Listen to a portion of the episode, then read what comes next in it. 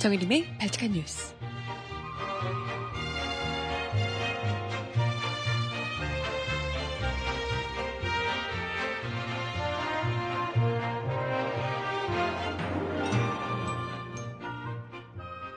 여러분 안녕하세요. 발칙한 뉴스 정혜림입니다. 윤상현 의원의 욕설 파문으로 새누리당이 시끄럽습니다. 다른 사람도 아닌 박근혜 대통령을 사석에서는 누님이라고 부른다는 친박계 중에 친박계인 윤 의원이 무려 당대표인 김무성 대표를 죽이네 살리게 했기 때문인데요.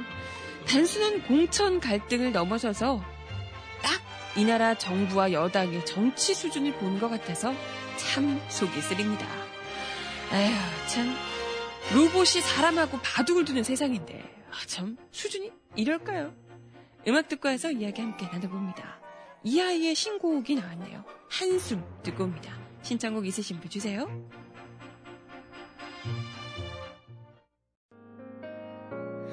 가끔은 실수해도 돼 누구든 그랬으니까 괜찮단 말 말뿐인 위로지만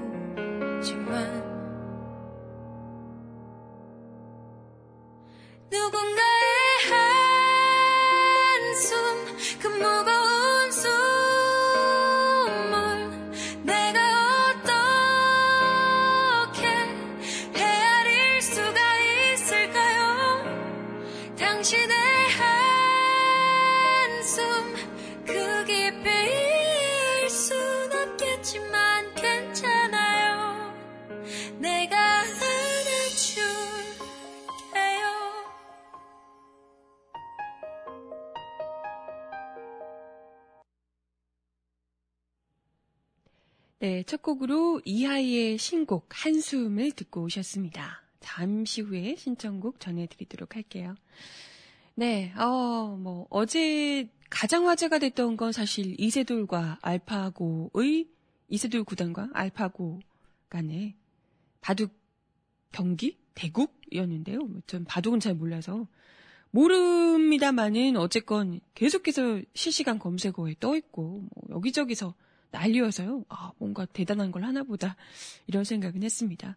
오늘 2국 제 2국이 열린다고 하고요. 바둑. 네. 어제 불개폐했다고 하더라고요. 이제둘 구단이. 그래도 아무리 그래도 컴퓨터에 인간이 이기지 않겠냐. 그것도 이제 거의 뭐 천재라고 불리는 이세돌 구단이기 때문에 아, 당연히 이기지 않을까? 저 말도 안 되지 했는데 오 장난 아니더라고요. 얘기 들어보니까. 아, 또 어떻게 보면 감정에 쉽사리 흔들릴 수 있는 인간하고 또 다르기 때문에 어쩌면 더 인간이 이길 수 없는 상대이기도 할 겁니다. 첫 번째 판은 어제 안타깝게 패했고 지금 앞으로 남은 경기가 네 번이 있던데요. 어제 그렇게 하고 오늘 또 경기가 있고요. 하루 쉬고 또 두 번 하고 하루 쉬고 뭐 이런 식으로 하는 듯합니다. 아참 바둑 그죠 저같이 이렇게 말 많고 말하는 거 좋아하고 가만히 있지 못하는 성격의 사람들을 바둑 이런 거 참 쉽지 않을 것 같은데. 아무튼 뭐 바둑 좋아하시는 분들이 많더라고요 생각보다. 음, 네 보면서 아무튼 그 작은 바둑판 안에서 온갖 일이 다 이제 벌어지고 거기서 뭐 이게 세상의 이치를 깨우친다고 뭐 그런 얘기를 하던데. 음 참 뭐 바둑을 안 둬봐서 아직 세상의 이치를 모르는지 모르겠지만, 네. 너무 넘사벽의 세계라, 네. 옆에서 그냥 지켜보기만 하렵니다. 아무튼, 인간이 과학기술과 같이 상대해서 바둑을 같이 두고, 거기다 또 지고, 뭐 이런 일이 벌어지고 있는 와중에, 사실 이 경기가 아니었다면 오히려 이 지금 윤상현 의원의 막말이 보다 더 커지지 않았을까 싶은데요. 워낙에 이세돌 구단과 뭐 알파고와의 경기에 시선이 막 쏠려 있다 보니까 음 어떻게 보면 좀 득을 본 셈이죠. 윤상현 의원의 막말이 어제 이어서 처음 딱 터져 나왔을 때 이어서 계속해서 점점 더 이제 번지고 있습니다. 사실 그 내용만으로 봐도 당 대표를 죽여버려. 아, 물론 진짜 죽인다 이런 얘기는 아니지만요. 어찌됐건 죽여버려 이렇게 이야기를 할 수 있다는 것 자체가 놀라운 일이고요. 뭐 그것도 김무성 대표가 아니 당 대표한테 그뭐 욕을 할 수도 있는 거고 하긴 한데 대체 윤상현 의원이 개인적으로 그냥 뭐 이렇게 술 먹고 이렇게 하는 것에 불과한 얘기냐? 아니면 정말 믿는 백이 있어서 정말 진심으로 김무성 대표를 공천해서 죽여버려? 뭐 이런 뜻인가 이걸 이제 생각하지 않을 수가 없다는 겁니다. 단순히 정말 친구들 사이에 뭐, 야, 너 내가 죽여버릴 거야! 뭐 이렇게 농담을 한다던가, 농담 무섭네? 그렇게 하는 정도가 아니라 윤석열 의원의 이 같은 술주정에는, 술 마시고 실수한 거라고 얘기를 하시니까, 술주정에는 여러 가지 그 안에 들어있는 의미들을 생각해 보지 않을 수가 없다는 거예요. 대체, 뭘까? 네. 어, 윤상현 의원이 녹취록에 따르면 그렇습니다. 바치칸 뉴스에서 어제 바치칸 브리핑에서 이야기를 드렸었는데요. 김무성이 죽여버리게 이 XX 다 죽여! 뭐 이렇게 이야기를 했다는 거죠. 누군가에게 전화를 걸어서. 자기가 속한 정당 대표를 향해서 이런 폭언을 쏟아부은 것도 황당하지만 그 뒤에 이런 얘기를 했어요. 내가 당에서 가장 먼저 그런 XX부터 속가내라고. 속가내서 공천에서 떨어뜨려 버려. 라고 얘기를 했다는 거예요. 진짜 희한하죠. 김무성 지금 당 대표의 공천 탈락을 지시하는 듯한 그런 이야기를 한 겁니다. 뭐 당시 발언이 취중 실언이라고 얘기를 하지만 이게 과연 취중 실언이라고 할 수 있을까? 그때 공개된 발언을 보면 어 내일 공략해야 돼. 뭐 이런 이야기를 합니다. 이게 뭡니까? 내일 공략해야 돼? 공천에서 떨어뜨려 버려. 속간에서 공천에서 떨어뜨려 버려. 이런 걸 지시하는 그분은 대체 누구길래? 보통은 공천 같은 거 할 때 어찌됐건 당 대표나 지도부에 눈치를 볼 수밖에 없어요. 물론 지도부가 그냥 막 이렇게 하면 안 되는 거지만 어찌됐건 지도부의 눈치를 보고 당의 실권을 쥐고 있는 사람에게 잘 보일 수밖에 없습니다. 그래서 지금 뭐 더불어민주당 같은 경우에도 김종인 대표가 상당히 좀 거침없는 행보를 보이고 있는 것에 대해서 그리고 또 굉장히 좀 불만이 많은 부분들이 있잖아요. 필리버스터를 그냥 독단적으로 중단해버리고 뭐 등등 해서 당 성향과 맞지 않는 사람을 갑자기 끌어들이고 이런 일들이 있음에도 불구하고 어찌됐건 공천이 걸려 있으니까 좀 눈치 보기를 할 수밖에 없단 말이에요. 마음대로 이렇게 나서기 어렵거든요. 그런데 새누리당에서 어쨌건 당 대표인 김무성 대표에게 일개 의원이 그것도 나이도 한참 어리죠. 이런 의원이 그리고 뭐 특별한 당직도 지금 맡고 있지 않죠. 뭐 공천관리위원 이런 것도 아니고요. 이런 상황에서 이 의원이 마음대로 그 사람 그 XX 공천에서 떨어뜨려 버려 죽여버려 이런 이야기를 할 수 있다는 것은 이게 지금 농담이 아니고요. 이 사람이 도대체 어떤 인물이길래 어떤 권력을 등에 업고 있길래 궁금할 수밖에 없습니다. 그죠? 그것도 뭐 지시하는 말투로 떨어버려 이렇게 떨어뜨려 버려 이렇게 얘기하는 거 그죠? 결국은 우리가 익히 알고 있지만 이분이 그 유명하신 박근혜 대통령의 동생 아니겠어요? 친동생이라는 게 아니고 박근혜 대통령을 사석에서는 누님이라고 부른다면서요. 이분이 그걸로 또 유명하죠. 그래서 이전에 뭐 대통령님 저 여기 있어요. 뭐 이런 애교를 부리기도 하고 어, 유명한데요. 이런 분이 아무래도 박근혜 대통령의 일종의 뭐랄까요 충실한 앞잡이 노릇을 하면서 대통령의 뭔가 심기를 거스를 만한 인물들을 알아서 처리해주고 그러면서 일종의 당대표도 아무렇지도 않게 공천에서 떨어뜨릴 수 있는 권력을 자기 스스로 가지고 있다. 이렇게 생각하고 있는 것 아닌가 싶습니다. 지금은 어쨌건 이러다 보니 이 녹취록이 나오면서 난리가 나서 어제 보니까 뭐 김무성 대표를 찾아가서 사과한다고 찾아갔다가 문전박대 당했다고 하더라고요. 아우 왜안 그렇겠어요. 나 같아도 안 받아주겠네. 그렇게 뭐 죽여버려 이렇게 나 뭐, 나 없을 땐 죽여버려 이랬는데 갑자기 막 돌변해서 아우 죄송합니다 이렇게 하면 그게 진심처럼 느껴지겠어요? 술김에 한 실언이다라고 얘기했다는데 그런 말도 있잖아요. 취중 진담이라고. 취중일수록 오히려 더 진담이 나올 수 있는 겁니다. 아마 진심으로 그런 얘기를 하지 않았을까 이런 생각을 해보며 그죠? 그러다 보니까 지금 비박계에서는 굉장히 반발이 거세고요. 당연하겠죠. 박근혜 대통령을 등에 업고 그것도 뭐 아무런 공직 뭐 당직을 맡고 있지 않은 사람이 그렇게 공천 칼을 휘두르고 있다는 것 자체가 얼마나 수치스러운 일입니까? 그죠? 뭐 김무성 당대표뿐만이 아니라 비박계에서 굉장히 반발이 있다고 하고요. 그리고 아예 이제 윤상현 의원을 공천 탈락시켜야 된다. 공천에서 배제해야 된다. 이런 이제 이야기를 하고 있습니다. 정계 은퇴해라! 뭐 이런 이야기까지 나오고 있다고 하는데요. 근데 그게 쉽지 않을걸요? 윤상현 의원 당장에 뭐 자기는 하늘을 우러러 부끄럼이 없다며 단지 취중 실언이었을 뿐 부끄럼이 없다라고 얘기를 하셨다고. 아니 근데 하늘 우러러 부끄럽지 않은 건 좀 문제가 있는데. 아니 설사 그런 마음이 아니었는데 실수를 했더라도 더 부끄러워야 되는 거 아닌가요? 아우 죄송합니다. 제가 이 술이 웬수지. 이놈의 이 아이고 실수해서 죄송합니다. 아유 부끄러워라. 해야 정상인데. 나는 떳떳하다. 나는 부끄럽지 않다. 라고 얘기하는 게 더 진심같이 느껴지는데요.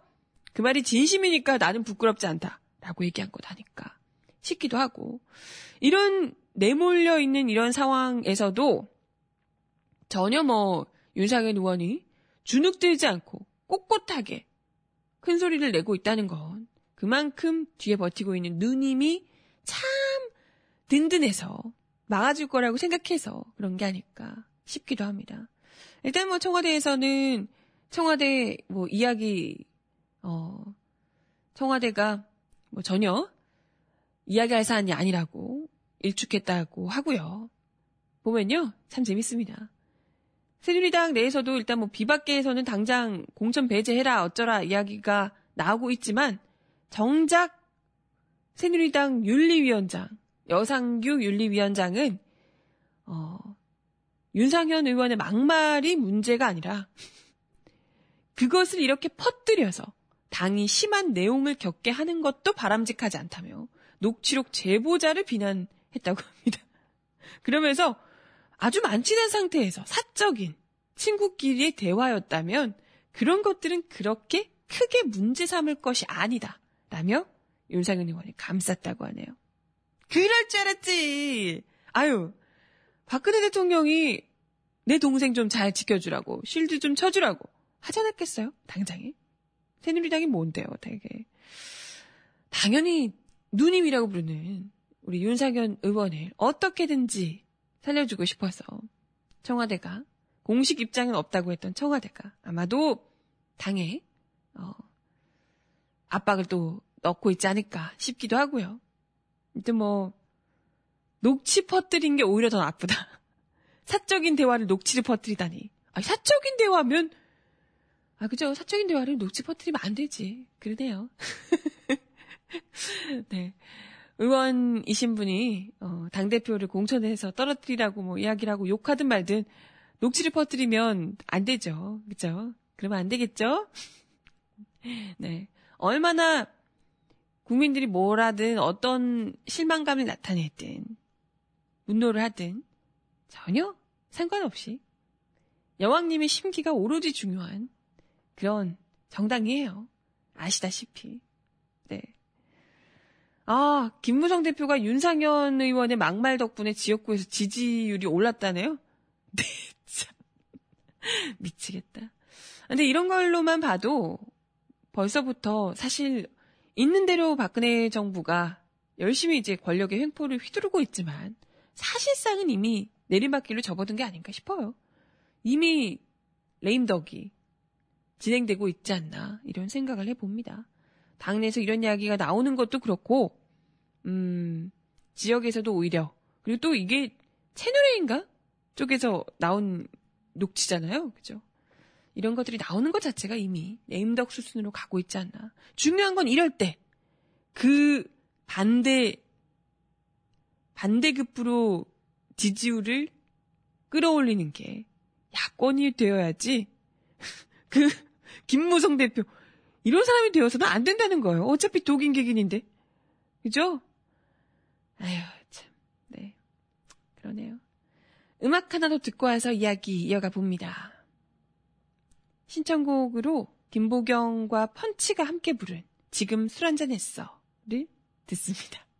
아, 술 한잔하고 실언?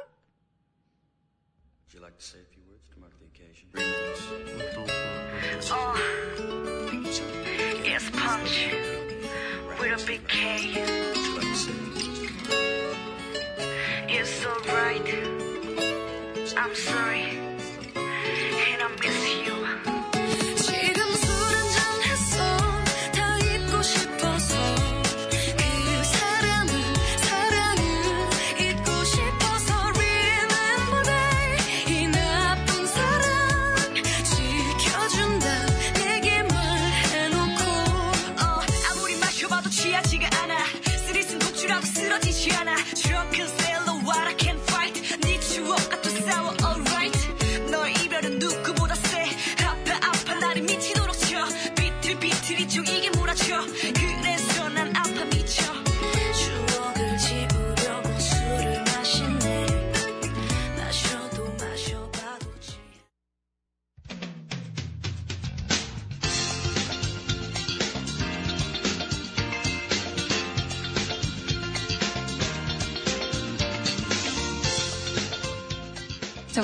발칙한 브리핑.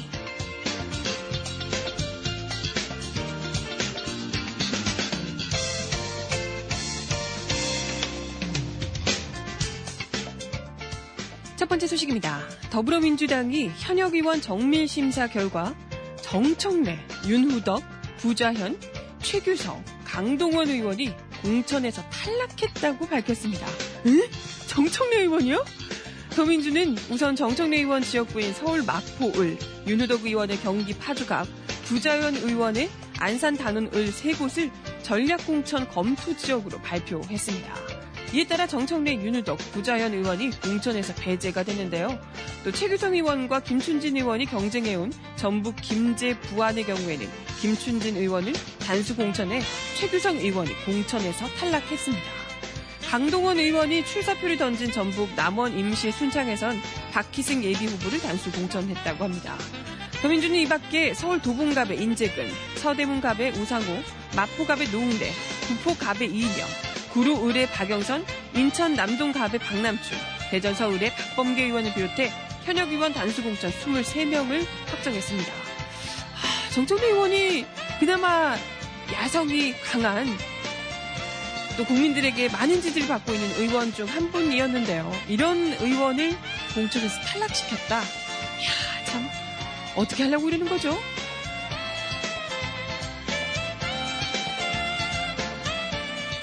다음 소식입니다. 국민 절반 가까이가 안철수 국민의당 공동대표가 강력 반대하고 있는 것과 달리 야권 통합과 연대에 찬성하고 있는 것으로 나타났습니다. 특히 야당 지지층과 무당층, 2040 세대, 호남에서 찬성 여론이 높았고 새누리당 지지층과 대구 경북 50대 이상에서만 반대가 높았습니다. 아, 왜 그렇겠어요? 질까봐 그러겠죠.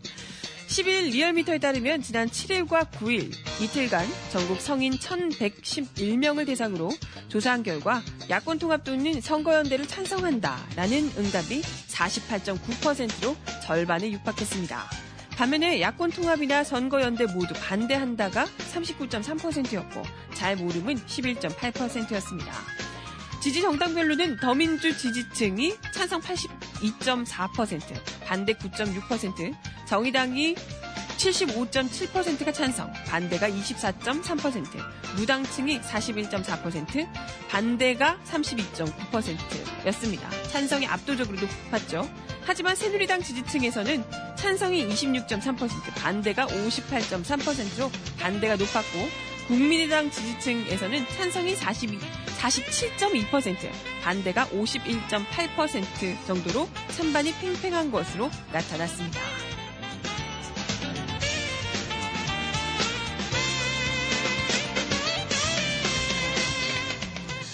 마지막 소식입니다. 국가정보원과 검찰이 더불어민주당 장하나 의원의 통신 자료를 들여다본 것으로 확인됐습니다. 장하나 의원이 어제 공개한 SK텔레콤의 통신 자료 제공 사실 확인서를 보면 지난해 11월 18일과 지난 1월 7일 SK텔레콤은 장 의원의 통신 자료를 국정원에 제공했습니다. 국정원에? 음. 지난해 10월 13일에는 청주지방검찰청도 장 의원의 통신 자료를 조회했습니다. SK텔레콤은 법원 수사기관 등의 재판, 수사, 형의 집행 또는 국가안전보장에 대한 위해를 방지하기 위해 정보 수집을 허용하고 있는 전기통신사업법 제83조 3항에 따라 장 의원의 통신 자료를 제공했다고 사유를 밝혔습니다.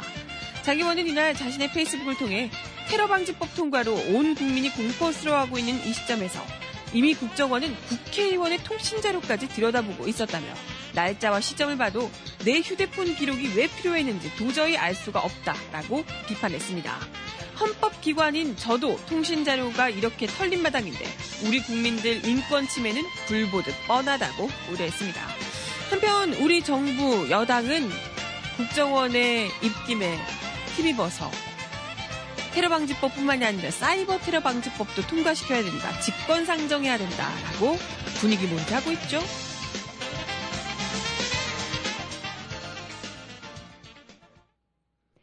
네, 음악 하나 더 듣고 와서 이야기 이어가 보겠습니다. 음, 네, 거미의 노래 You're My Everything 듣겠습니다.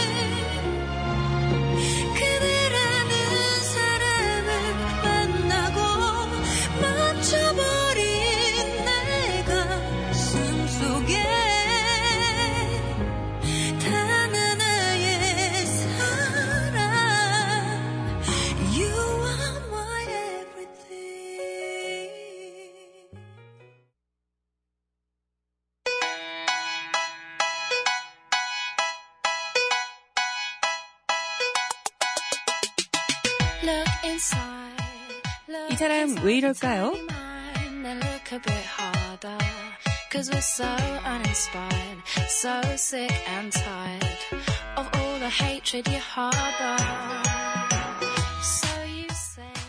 광주광역시가 최근 욕설 파문을 일으킨 윤상현 새누리당 의원을 명예 시민으로 검토하고 있어 논란이 예상됩니다. 근데 이분 전두환 전 대통령 사위 아니었나요?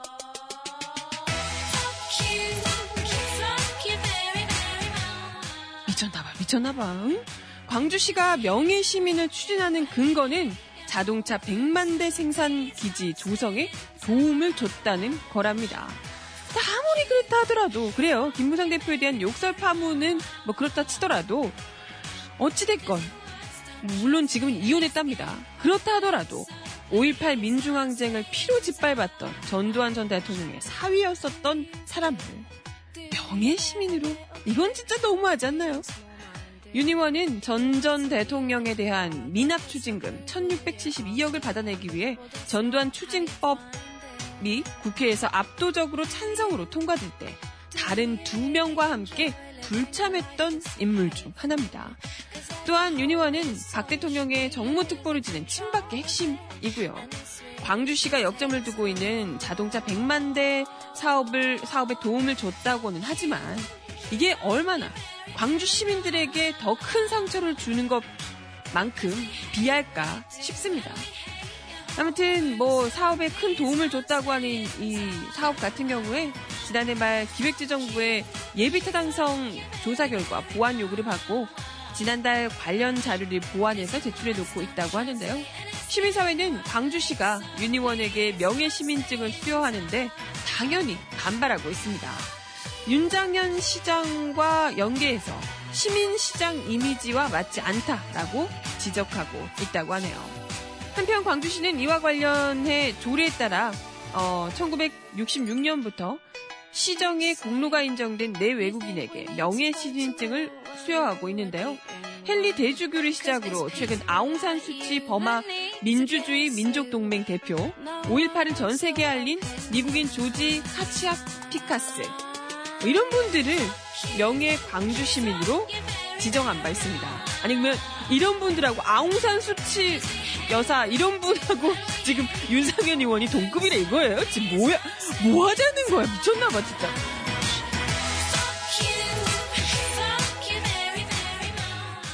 아이고, 네. 속이 터집니다. 아주. 뭐 하자는 건지.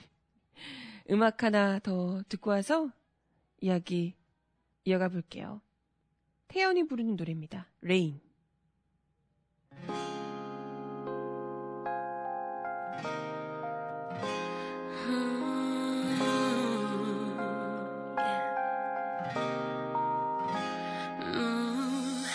텅빈 회색 빛거린 참 허전해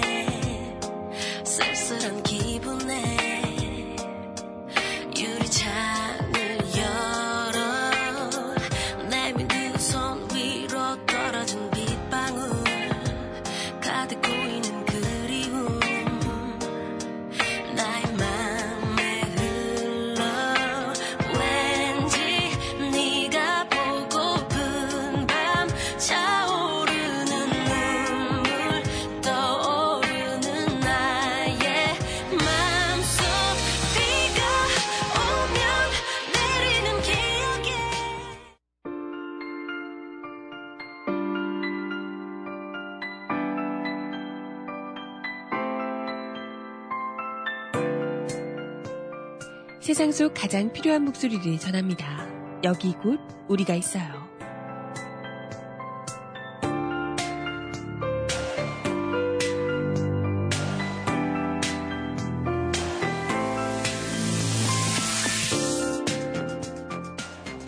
영화 귀향의 제작진이 수익금 상당액을 위안부 피해자 할머니를 위해 내놓겠다는 뜻을 내비쳤습니다. 귀향의 한 제작진은 언론 인터뷰를 통해 처음부터 돈을 벌기 위한 목적보다 의미 있는 영화를 만들어서 세상에 내놓자는 생각이 컸다며 조정래 감독을 비롯해 모든 제작진이 만약 이 영화가 기적처럼 극장에 걸려 손익분기점을 넘긴다면 수익금 상당액을 위안부 피해 할머니를 위해 쓰기로 약속했다고 말했습니다. 그 기적이 지금 일어나고 있는 거죠. 귀향은 일반인 대상 크라우드 펀드 방식으로 7만여 명으로부터 12억 원을 모아 제작됐으며 극장 개봉은 신생 배급사 와우픽쳐스가 10억 원을 투자해 가능해졌습니다. 와우픽쳐스 이혁종 상무는 귀향이 이렇게까지 관객들에게 어필할 수 있을지 예상하지 못했다며 수익에 대해 언급하는 것은 조심스럽지만 조경후 제작사와 함께 애초 기획 의도에 맞게 실천하겠다고 말했습니다. 더 많은 분들이 귀향 영화를 보셔야 할 것 같죠? 한편 지난 2월 24일 개봉한 귀향은 3월 8일까지 270만 명의 관객을 동원하며 박스오피스 선두를 계속해서 질주하고 있습니다.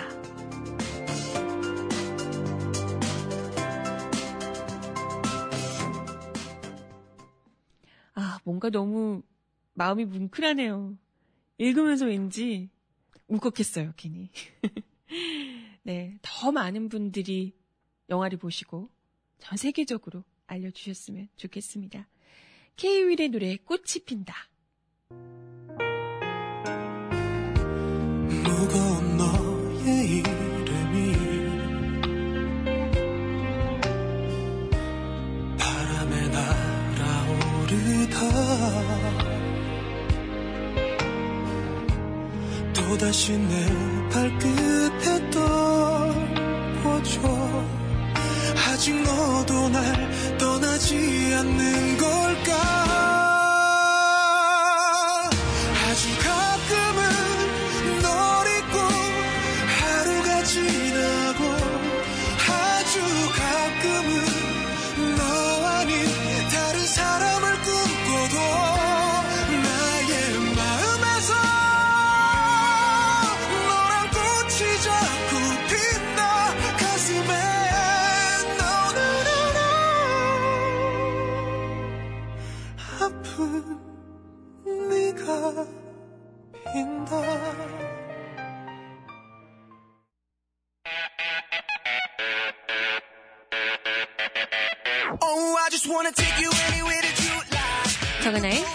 on.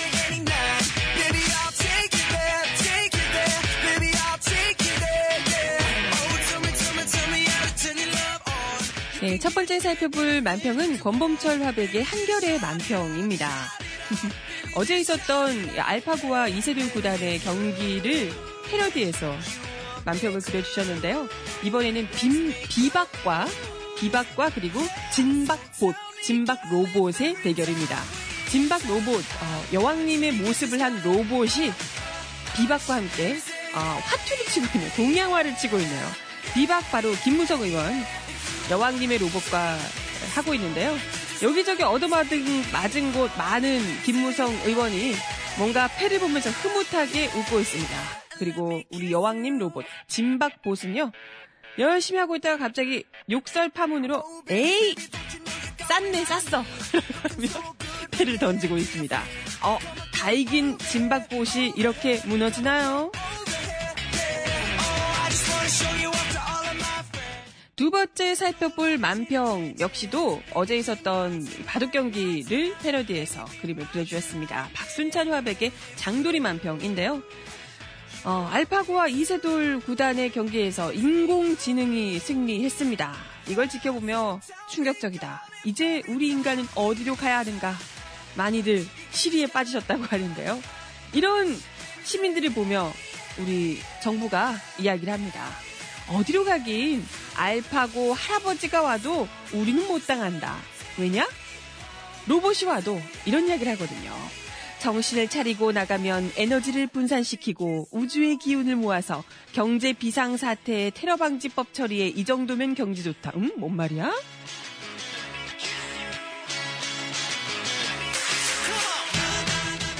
아유, 그냥 아무리 분석력 좋은 로봇도 이런 얘기는 못 알아들으시겠죠?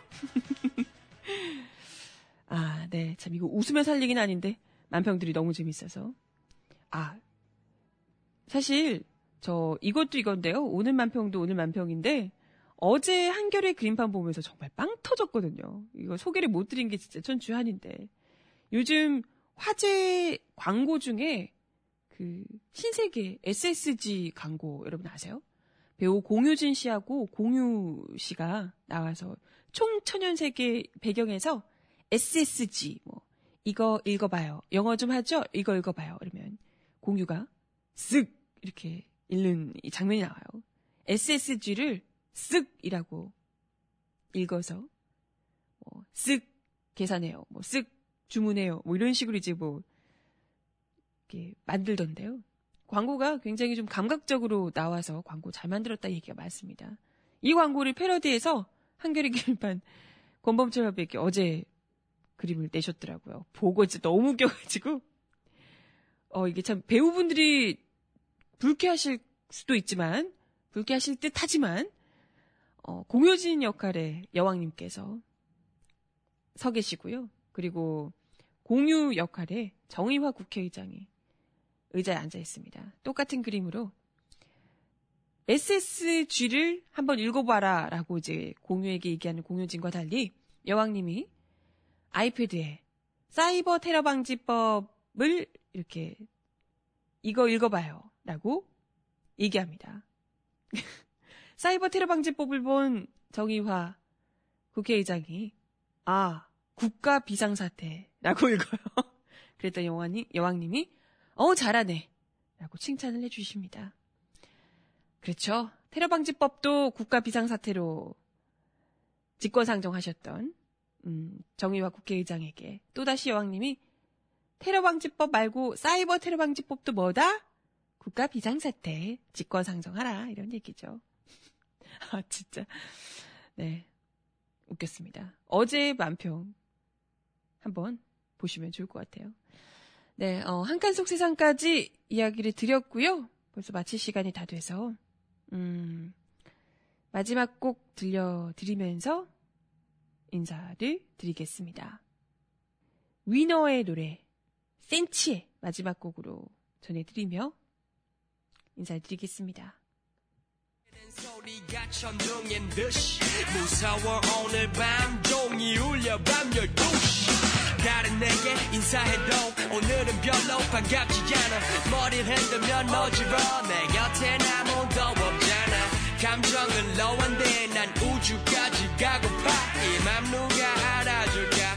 죽고 싶어 맘만 밤이 되면 어김없이 찾아오는 네 느낌이 왠지 네, 오늘도 발칙한 뉴스 함께 해주셔서 감사합니다. 아우, 날씨가 꽃샘추위 맞아요? 꽃샘추위가 아니라 겨울 같은데. 감기 조심하셔야 될 것 같습니다. 아, 오늘도 함께 해주셔서 감사하고요. 좋은 하루 보내세요. 안녕!